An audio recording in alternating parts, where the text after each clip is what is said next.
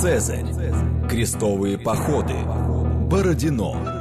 Все это парадный фасад истории. А что хранится в подвалах? Программа «Родина слонов». То, о чем ученые обычно не рассказывают, потому что их не спрашивают. Программа предназначена для лиц старше шестнадцати лет. Добрый день, это «Родина слонов», программа об исторических мифах, об истории, которую мы не знаем, о тех фактах, которые вполне очевидны для ученых, но по разным причинам прошли мимо нас. Меня зовут Михаил Родин. Сегодня мы опять будем заниматься лингвистикой, будем заниматься вопросом изучения языков, их происхождения. И сегодня мы будем говорить, ну, пожалуй, на одну из самых модных тем лингвистических, историч... историко-лингвистических. Сегодня мы будем говорить об индоевропейских языках, их происхождении, о том, как они развиваются, разделялись и как их носители путешествовали по свету. Разбираться нам, помогать разбираться в этом вопросе будет доктор филологических наук, ведущий научный сотрудник отдела языков Института Востоковедения Илья Сергеевич Якубович. Добрый день. Спасибо. Добрый день. Очень приятно оказаться на родине слонов. И мне приятно, что вы знаете про эту программу. Смотрите, давайте начнем, наверное, с общей характеристики. Что это за семья такая языковая и что мы про нее можем сказать? Вот какие-то общие вещи. Если говорить о численности населения, то индоевропейская семья обладает, видимо, на сегодняшний день наибольшим количеством носителей по сравнению с другими хорошо установленными семьями земного шара. Получается, даже больше, чем та семья, в которой ходит китайский язык. Да, потому что, хотя китайский — это очень распространенный язык, то... другие сино-тибетские языки — это языки с меньшим количеством носителей, в то время как в индоевропейскую семью входят как минимум два рекордсмена, или, по крайней мере, семьи с очень большим количеством носителей. Это, с одной стороны, хинди, а также сюда же можно приписать близкородственные языки Индии, которые занимают большую часть северного Индостана. А с другой стороны, это английский язык, где не нужно забывать, кроме, собственно, Соединенного Королевства и Соединенных Штатов, мы имеем также такие бывшие доминионы, как Канада, Австралия, Новая Зеландия, в какой-то мере Южная Африка. Та же Индия, кстати, там много говорят на английском. Но большинство тех, кто говорит в Индии на английском, все-таки не является носителями английского языка. Там для них это второй язык, хотя второй язык, выученный достаточно хорошо, по-прежнему они его активно учат в школах. Мы сейчас все-таки скорее считаем число носителей языка, угу. то есть тех, кто выучили соответствующий язык от, в семье, от отца и матери. Хорошо. Не углубляясь совсем в теоретические проблемы лингвистики, можем мы сказать о том, когда впервые была поставлена эта проблема, этот вопрос, когда была выявлена вот эта большая семья? Ну, языковая. Тут следует различать между попытками отличать какие-то отдельные сходства между языками, скажем, Индии или Ирана, и языками Европы. Такие попытки начались уже с шестнадцатого века, предпринимались и в семнадцатом, и в восемнадцатом, и в частности какие-то заметки относительно сходства русского, немецкого, латинского и греческого языков принадлежат и Михаилу Васильевичу Ломоносову. Однако впервые эм, попытка эм, показать родство э, санскрита, в данном случае именно санскрита, древнеиндийского языка и древних языков Европы, была предпринята сэром Уильямом Джонсом, который работал судьей в Бенгале, это часть Индии, контролировавшаяся тогда Ост-Индской компанией, и который в порядке хобби очень заинтересовался санскритом. В тысяча семьсот восемьдесят шестом году, по возвращении в Англию, он сделал доклад, в котором показал сходство э, строя древнеиндийского языка, с, прежде всего с латинским и с греческим языком, и сказал, что их сходство настолько близко, что они, очевидно, происходят от одного языка на сегодняшний момент уже, видимо, несуществующего. Поэтому эта дата, тысяча семьсот восемьдесят шестой год, и считается на сегодняшний день официальной датой рождения индоевропейстики. Угу. Но, насколько я понимаю, так, на бытовом уровне, я вот задавал вопрос лингвистам, а, понимали ли, например, а, немцы а, и а, скандинавы, что они говорят, например, на родственных языках, что есть какая-то связь между их языками? Я так понимаю, более-менее это все равно это, никуда не девалось. Это понимали они, конечно, и раньше, и здесь можно также сравнить с ситуацией славянских языков. Несомненно, носители различных славянских языков, славянские народы понимали, что они связаны друг с другом и происходят от общего народа предка, если угодно. Однако здесь это не являлось из научной задачи, это в какой-то мере являлось элементом исторической памяти. Mm-hmm. Если мы говорим о тех же германцах, то у нас существует, ну, пожалуй, как бы вот древнейшее этнографическое описание германцев. Это трактат Тацита «Германия», в котором он описывает их как единый народ, отличающийся, скажем, как от римлян, так и от кельтов. Но он не делает при этом различия между, например, собственно... то, что мы сейчас называем западногерманцами, то есть предками немцев и англичан, и скандинавами. Для него на том уровне это еще один народ. Так что здесь сами германцы обращались к этим старым историческим свидетельствам для того, чтобы обосновать общность своего происхождения. И, собственно, лингвистические данные здесь играли, если не вспомогательную, то и не единственную главную роль. И при этом сам Тацит в тот момент, как раз мы говорим, он еще не предполагал, что и его латынь, и германские языки, это тоже все восходит к индоевропейским. Нет, ему это было абсолютно не очевидно. Более того, не очевидно, что он владел каким-либо германским языком, несмотря на то, что он вырос, родился в Августа Треверорум, то есть современный Трир, римской колонии на территории Германии. Угу. Хорошо. Тогда давайте уже обращаться к современным данным научным. Есть один большой спор, который, я так понимаю, еще с тех пор, вот с тысяча семьсот восемьдесят шестого года идет. Это вопрос о прародине индоевропейцев, где возникла, точнее как, начала, видимо, разделяться, да, как правильно вообще формулировать это языковая семья? Видимо, начала разделяться. Это очень хорошая формулировка, потому что если мы говорим, где она возникла, то здесь, возможно, мы хотим обратиться к какой-то еще более древней истории и к поискам ближайших родственников индоевропейского языка, от которых носители до индоевропейского языка в какой-то момент отделились. Я не буду много об этом говорить в данной передаче, поскольку через две недели здесь появится другой гость, Георгий Сергеевич Старостин, который как раз посвятит передачу внешним связям индоевропейского языка. Да. Напротив, для нас сегодня будет интересен тот момент, где и когда начала распадаться Угу. про индоевропейская или индоевропейская языковая семья. Так вот, есть несколько версий. А, можем мы про них рассказать? Я уж не знаю, насколько фра... вкратце или не вкратце, но надо это обсудить. Да, прежде чем говорить об основных версиях, наверное, стоит сказать пару слов о том, какими подходами пользуются угу. ученые для определения э, распада э, соответствующей семьи, будь то индоевропейская или какая-то другая. И здесь есть два принципиальных подхода, о которых мы будем в первую очередь говорить. Это мы назовем лингвистический и археологический подход. В чем заключается лингвистический подход? Индоевропеисты занимаются прежде всего реконструкцией индоевропейского праязыка. Методы сравнительно-исторического языкознания дают нам инструментарий для реконструкции праязыка.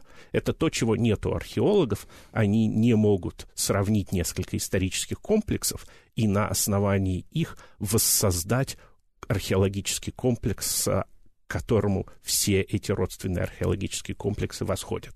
Мы, лингвисты, это делать умеем. И исходя из... с одной стороны, лексического состава, в первую очередь из лексического состава этого языка делаются выводы о том, когда и где распалась соответствующая языковая семья. То есть здесь есть такой вот метод прямого сравнения. У археологов есть другие преимущества. Если мы говорим о распаде той или иной языковой семьи, то чаще всего это связано с какими-то миграциями, вызванными той или иной технологической инновацией, поскольку в состоянии стазиса, когда ну, какие-то языки на той или иной территории сосуществуют друг с другом, но ничего специального не происходит, вряд ли мы будем ожидать, что та или иная семья начинает резко распространяться за счет других семей. Что-то должно было произойти. И вот что могло произойти, где и когда могло это произойти, на этот вопрос как раз могут помочь ответить археологи гораздо лучше, чем лингвисты. В отличие от лингвистических методов, это не метод реконструкции, это скорее метод наблюдения, эмпирического анализа данных, но, с моей точки зрения, инициатива в определении возможных сценариев распада парасемьи должна принадлежать именно археологам. А лингвисты скорее должны выступать в виде фильтра, в виде тех, кто может помочь выбрать между различными альтернативами. Угу. А, так вот, какие существуют основные версии? Так вот, я, пожалуй, сегодня в первую очередь постараюсь остановиться на двух версиях, которые обсуждаются, ну, скажем так, со второй половины двадцатого века наиболее активно, и это именно версии, которые были сформированы археологической наукой. С одной стороны, я начну с той гипотезы, которая мне представляется правильной. Это гипотеза о том, что распад индоевропейской парасемьи происходил в пятом, четвертом, ну, в какой-то мере начале третьего тысячелетия до нашей эры, и что основным регионом компактного проживания индоевропейцев в данную эпоху являлась Украина и Южная Россия, то есть регион приблизительно от Волги и до Карпат. Это все степи между Чер- Черным и Каспийским морем. Э, ну, к северу, к северу от, от Черного этого. и э, Каспийского э, морей. Совершенно верно. Ну, хотя, как бы, если мы говорим о западной части Украины, то там это уже типично, э, частично лесостепная зона.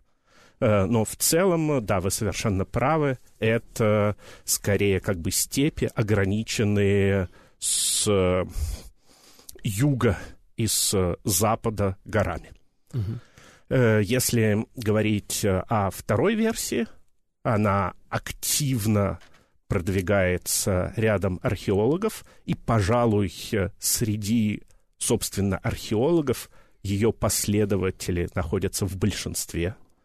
Эта версия исходит из того, что распространение индоевропейских языков связано с миграциями земледельцев с Ближнего Востока через Анатолию на территорию Балкан и далее на территорию Европы с одной стороны, а с другой стороны тех же самых степей и оттуда далее в Азию. А по хронологии эта версия? Это у, у, более древняя. Да, да. Если мы говорим о первой версии, то здесь мы говорим о пятом, третьем тысячелетиях до нашей эры.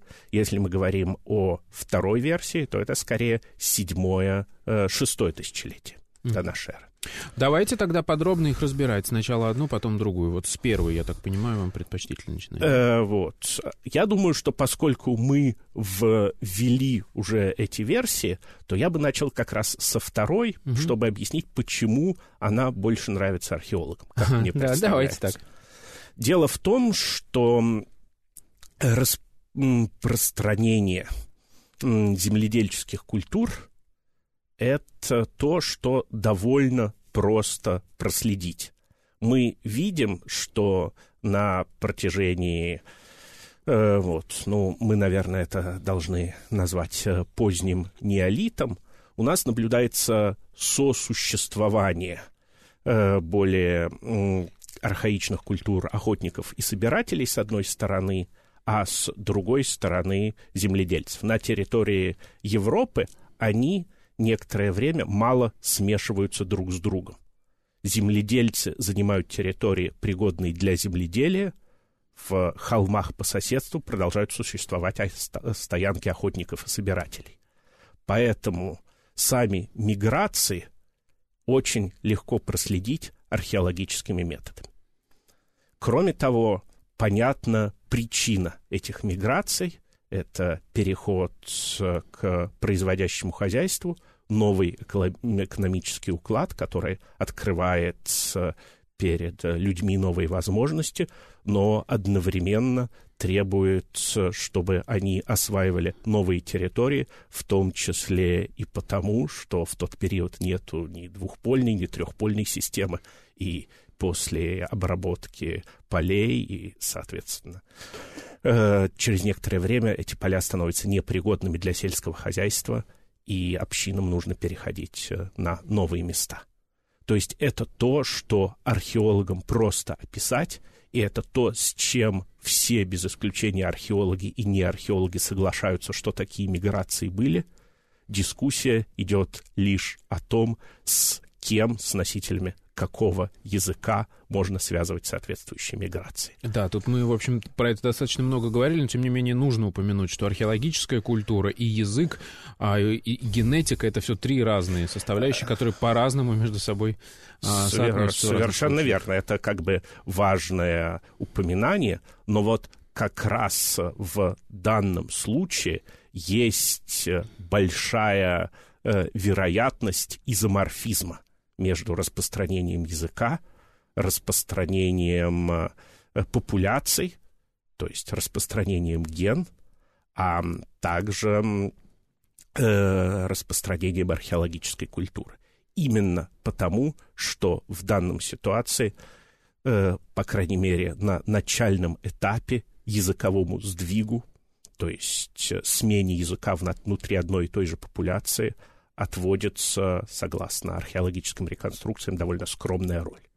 Mm. Напротив, если мы переходим ко второй теории, которая связана с Северным Причерноморьем, здесь ситуация является гораздо более проблематичной именно в плане соотношения языка, ген и археологических культур. А давайте я сейчас для себя резюмирую, чтобы понять, правильно ли я понял. А как выглядит вот эта вторая версия, которую больше поддерживают археологи? У нас случилась неолитическая революция, все это произошло на Ближнем Востоке, в районе Анатолии, угу. то есть современной Турции. И люди, получившие некоторое новое технологическое знание, которое стало преимуществом, начали распространяться, расселяться по планете, в том числе пошли через Балканы, в Европу, вытеснили там в какие-то дальние закутки э, охотников-собирателей местных. Угу. А, мы это видим все по археологии, и теперь там, собственно, распространены индоевропейские языки, что нам логично дает повод предположить, что вот как раз эти э, земледельцы и были носителями индоевропейских языков. Да. Именно в этом и состоит логика археологов. И все, в общем, просто и понятно. Но, видимо, не все так просто у лингвистов, правильно? Да, вот тут, видимо, и нужно верно. перейти ко второй версии. Ну, Ш- может быть, даже прежде чем перейти ко второй версии, стоит сказать, почему не все так просто да, у лингвистов. Да. Дело в том, что лингвисты считают, или, по крайней мере, российские лингвисты считают, что они умеют приблизительно определять дату распада прасемьи путем сравнения лексики различных индоевропейских языков и определения процента общей лексики. Здесь, наверное, несколько слов нужно сказать об основных э, э, членах, группах, которые входят в индоевропейскую семью, чтобы просто понять, что именно лингвисты сравнивают. Угу. Если мы говорим о сегодняшней Азии, то это в первую очередь индо-иранская э, семья языков. Это как бы подсемья внутри индоевропейской семьи, которая, в свою очередь, распалась на индийскую и иранскую группы. Э, если же мы говорим о Европе, то семей больше, начиная с юго-востока, это будет а, армянский язык, греческий язык, славянская языковая семья, романская, германская и, наконец, кельтская. А, одну семью забыл. Это албанский язык, который также образует отдельную группу внутри индоевропейской семьи языков. Так что индоевропеистам важно учить албанский. Угу. Если же мы говорим о древних языках, то кроме языков, принадлежащих к соответствующим группам, например, древнегреческий, латынь предок романских языков, древнеиндийский, следует упомянуть также еще две группы, у которых на сегодняшний день нету прямых потомков. Это анатолийские языки, которые неудивительно были распространены на территории Древней Анатолии, а также тахарские языки, которые были распространены на территории сегодняшнего Западного Китая. Это Синьцзян-Уйгурский автономный округ.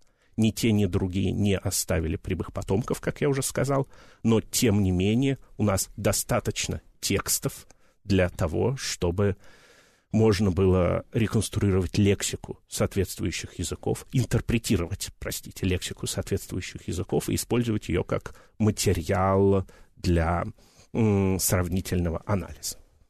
Так вот, на основании сравнительного анализа, я не буду сейчас вдаваться в его методологию, это может быть темой отдельной передачи, э, лингвисты предполагают, что седьмое, шестое тысячелетие — это слишком раннее время для распада индоевропейской семьи. Если бы она распалась в то время, а то, что мы видим по археологическим данным относительно миграции земледельцев в то время, требует признать, что она должна была начать распадаться в то время, это миграции по очень обширной территории, то индоевропейские языки сегодня не были бы так похожи друг на друга, как они являются похожими на сегодняшний день. То есть я правильно еще раз уточню свое понимание. А, у нас в лингвистике есть некоторый условный такой, ну, как период полураспада, я так это назову. Угу. И мы понимаем, а, насколько далеко могли за какой-то определенный промежуток времени разойтись языки. Да. И вот этот анализ говорит о том, что нет, не могло это быть так давно. Да, совершенно верно. Это аргумент, который не очень важен археологам и вообще, видимо, не очень понятен многим тем, кто, ну, не владеет статистическими методами в анализе языков, но, соответственно, является важным для тех, кто занимается лингвистикой. Теоретической предпосылкой для применения данного метода является гипотеза о том, что лексика языков замещается с приблизительно одинаковой скоростью. Правильно ли я понимаю, что как раз здесь еще один из аргументов — это проблема того, что существует базовая лексика, которая восстанавливается. То есть мы можем восстановить общий словарь для всех индоевропейских языков и по нему определить зону проживания, поскольку там упоминаются определенные а, факты [S2] Угу. [S1] Жизни, да, вокруг, и а, что еще? И, собственно, технологические какие-то вещи, которыми [S2] А, [S1] Все пользовались индоевропейцы. Да, совершенно верно. Это уже следующий аргумент, который также используют лингвисты. Мы сейчас говорили об аргументе, который опирается просто на оценку времени распада. Тот аргумент, о котором вы говорите, он может иметь значение как для определения времени распада, по каким-то технологическим, да, инновациям, так и для определения места распада. Угу. И, и здесь следует прежде всего упомянуть то, что для индоевропейских языков реконструируется терминология, связанная с э, колесным транспортом. Например, в древнехетском языке у нас есть слово «юкан», которое обозначает «ермо». И это, оказывается, видимо, тот же самый корень, что и русское «иго», которое до того, как это стало социальным термином, тоже в первую очередь обозначало «ермо». То есть мы во всех индоевропейских языках находим лексику, которая обозначает э, передвижение на колесном транспорте, связано с ней. Соответственно, все индоевропейцы должны были обладать этой технологией. Э, или они должны были развить эту технологию независимо из одних и тех же слов, первоначально обозначавших что-то другое. Вторая теория в принципе возможна, но является значительно менее экономной и лингвистам в целом не нравится. Отлично. Это программа «Родина слонов». У нас сегодня в гостях Илья Сергеевич Якубович. Мы говорим о индоевропейских языках. И вот мы сейчас подошли к другой версии про родины этих языков. После новостей вернемся и продолжим. Программа «Родина слонов». То, о чем ученые обычно не рассказывают, потому что их не спрашивают. Еще раз добрый день, это «Родина слонов», меня зовут Михаил Родин. В гостях у нас сегодня Илья Сергеевич Якубович, мы говорим о э, прародине индоевропейских языков. И вот до новостей мы уже обсудили, что есть несколько э, противоречий в лингвистике и в археологии, то есть в частности, э, по лингвистическим данным не могла э, индоевропейская группа распасться семь-шесть тысяч лет до нашей эры. Э, еще один аргумент, который приводят, и значит, они не могли все выйти из Анатолии, из Ближнего Востока, и там начинать распадаться. И второй аргумент — это базовая лексика. Оказывается, для всех индоевропейских языков э, реконструируется общий словарь, в котором присутствуют э, термины колесного транспорта. И более того, даже у нас есть общие слова, точнее, общие корни между хетским, далеким нам языком, где слово «юган», Юкан, как это, обозначало ермо, и наша ига, которая до того, как появились монголы, использовалась тоже как ермо. Это однокоренные слова. Что еще? Какие еще противоречия у нас возникают? А, вот. Ну, вот это, пожалуй, такие основные а, аргументы, которые с точки зрения лингвистов а, являются проблематичными, делают проблематичной гипотезу о связи индоевропейского языка с первыми земледельцами, но есть и как бы другие аргументы, которые используют лингвисты. Это, во-первых, вопрос дальнего родства, о котором, опять же, будет говорить Георгий Сергеевич Старостин здесь, но один факт стоит упомянуть. Видимо, ближайшим родственником праиндоевропейского языка оказывается прауральский язык. Это язык предок носителей сегодняшних финно-угорских и самодийских языков, которые распространены в северной части Евразии. Ну и понятно, что такое сопоставление, опять же, проблематизирует определенным образом гипотезу о ближневосточной прародине. Да, а получается, про э, ну, до финно-угорские языки, они ближе как раз к той вот в другой зоне, про которую мы говорим. Это Украина, юг России современной. Да. Скорее всего, там они распались, в свою очередь, уже на индоевропейские. Скорее всего, где-то в этом регионе, или, может быть, в регионе немножко восточнее, это уже отдельная тема, но интересно, что действительно контакты между проуральским и проиндоевропейским языками, они, видимо, продолжались и после распада соответствующей общности. Мы можем их проследить практически на всем протяжении предыстории, вплоть до исторического периода. Подобные контакты наблюдаются еще в первом тысячелетии до нашей эры и даже первом тысячелетии нашей эры между населением этих южных степей, которые в тот момент говорили прежде всего, видимо, на иранских языках, и, соответственно, населением лесной зоны непосредственно к северу, где преобладали носители уральских языков.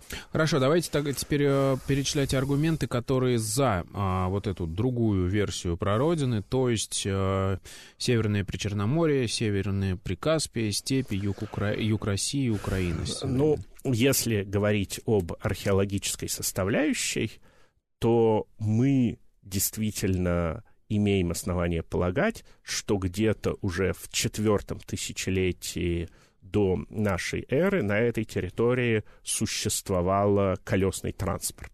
При этом мы не говорим... Которого, пардон, не было в Анатолии в седьмом-шестом да, тысячелетии до нашей эры. Совершенно mm-hmm. верно. При этом мы не говорим о колесницах из разряда тех, которые использовались в бронзовом веке, в том числе и на Ближнем Востоке. Это явно более позднее изобретение, легкая колесница, которая используется как боевое оружие.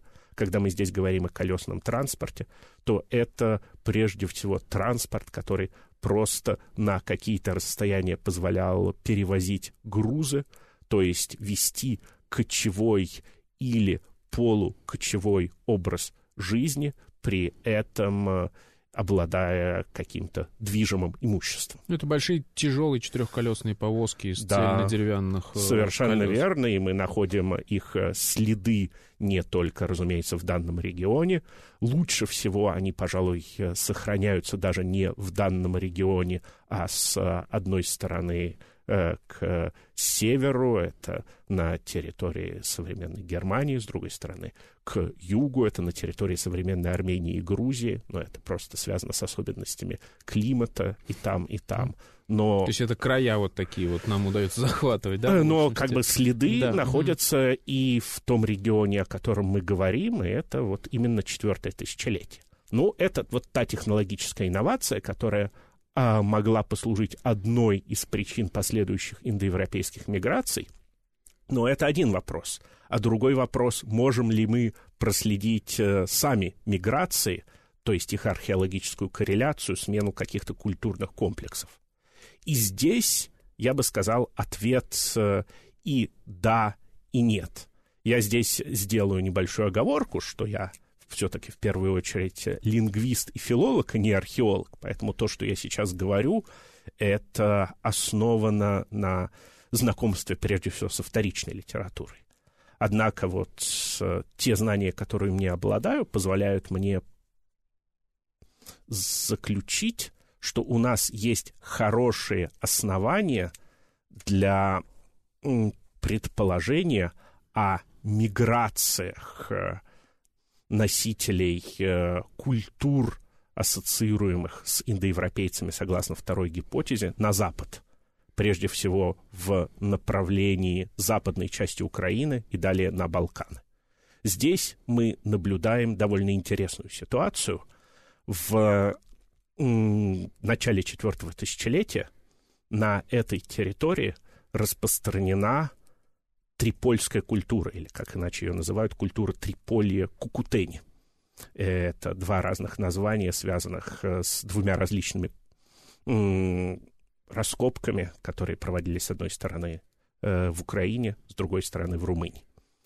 Э, эти культуры характеризовались э, достаточно высоким уровнем развития керамики.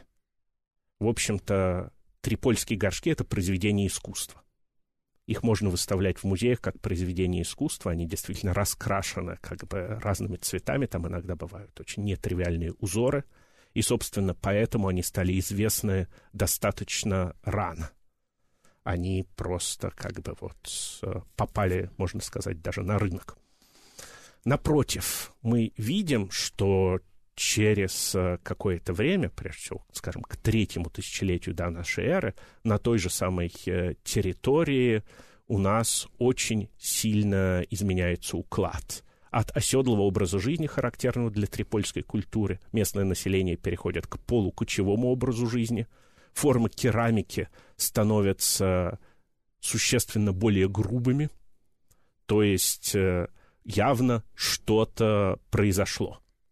Должны были быть какие-то внешние причины для того, чтобы носители соответствующих культур отказались от каких-то достижений цивилизации. И вот то, что мы видим в плане миграций, мы видим, что формы материальной культуры, которые...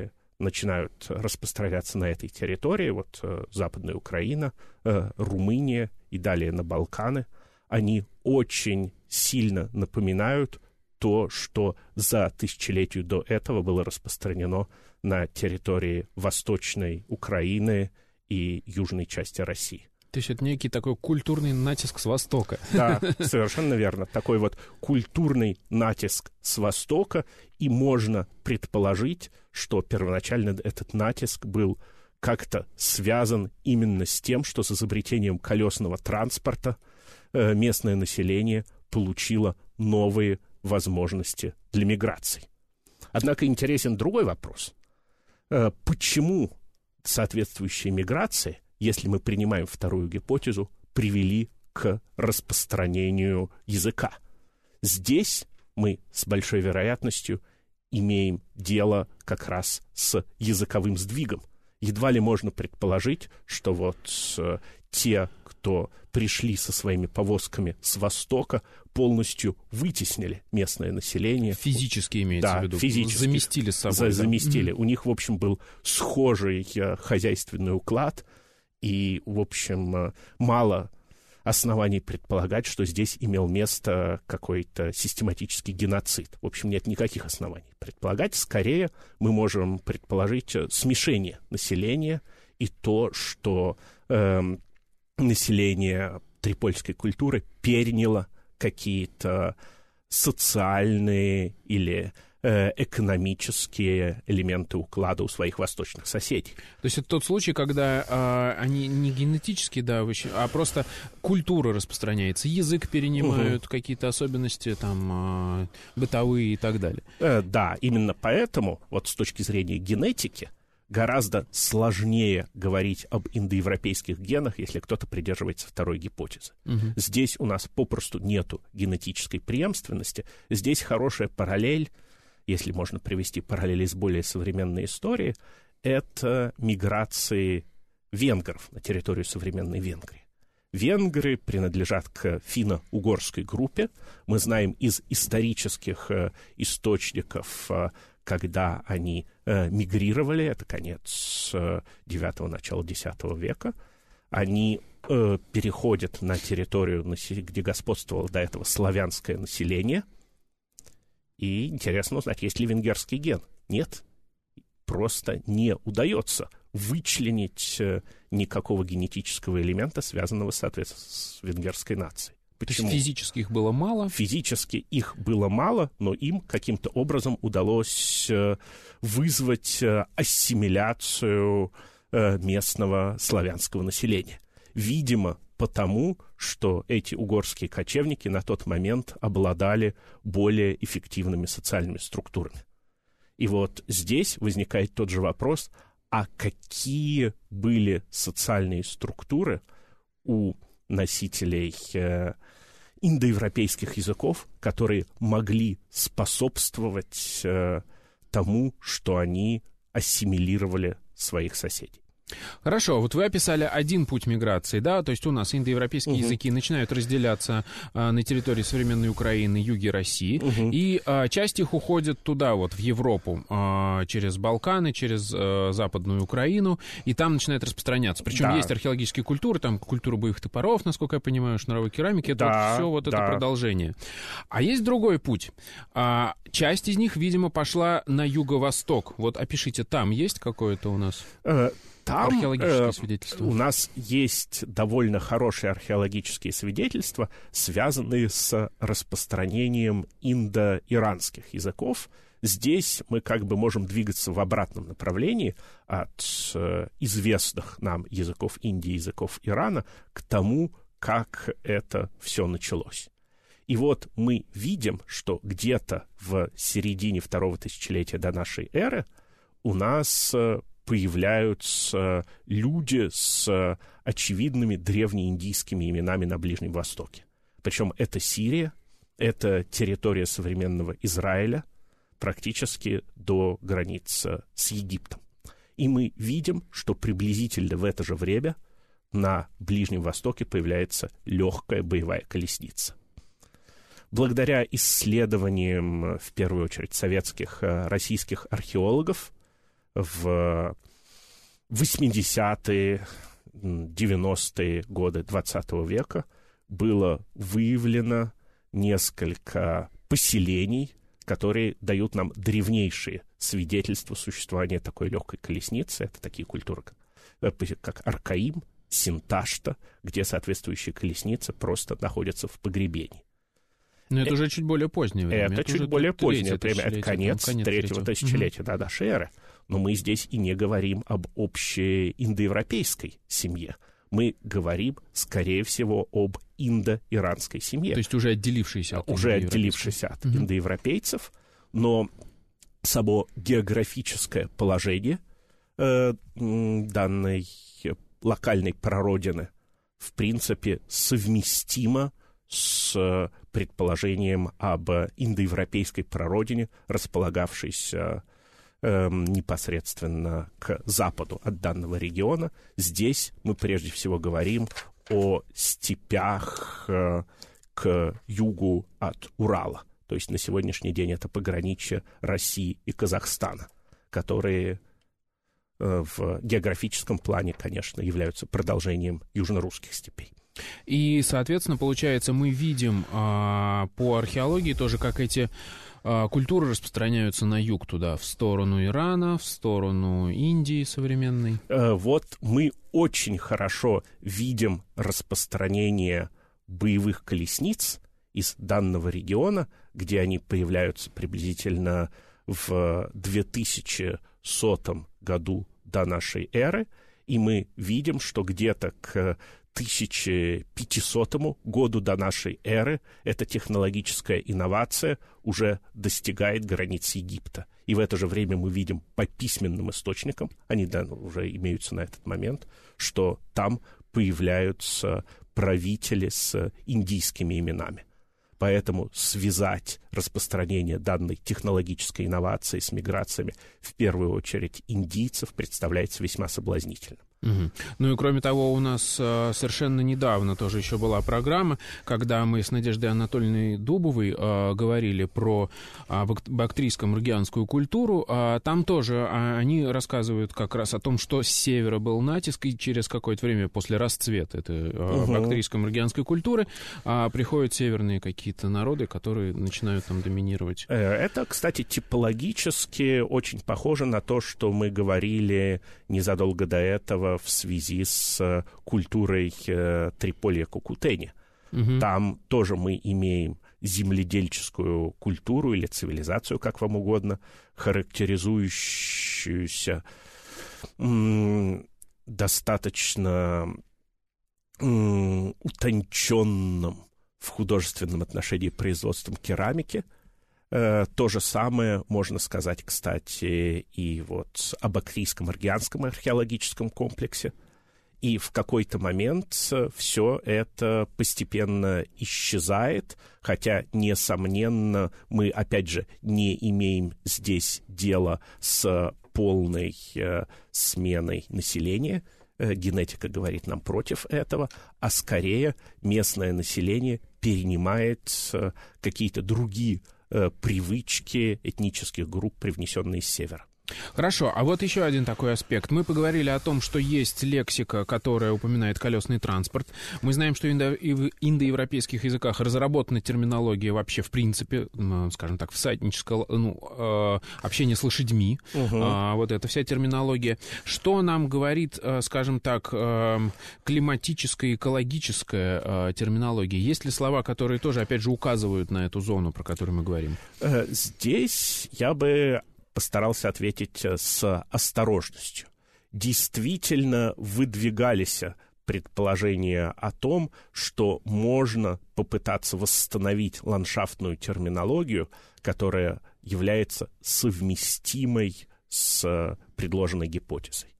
Однако ряд других лингвистов говорит, что нет, напротив, ландшафтную терминологию, которую мы можем восстановить для про индоевропейского языка, по крайней мере, также хорошо соотносимо с балканским регионом, и, может быть, просто носителей проиндоевропейцев следует локализовать как раз на территории вот, культуры Триполья и Кукутени. Я сказал бы, что, в принципе, вот методы определения ландшафта по сравнению между языковыми семьями, с моей точки зрения, являются менее надежными, чем те методы, о, котором, о которых я только что говорил. Почему мне так кажется? Потому что сами методы исходят из того, что ландшафтные элементы, которые мы реконструируем, находятся на самой прародине соответствующего этноса, соответствующей языковой группы, и они не были в курсе относительно того, что у их соседей могут быть какие-то другие ландшафтные элементы. Приведу практический пример. Мы, в общем, можем реконструировать индоевропейское название горы. Я бы сказал, даже ряд индоевропейских названий горы. Следует ли из этого сделать вывод о том, что индоевропейцы жили в горной местности? С моей точки зрения, нет. Следует, э, от, отсюда следует всего лишь то, что индоевропейцы имели представление о горах.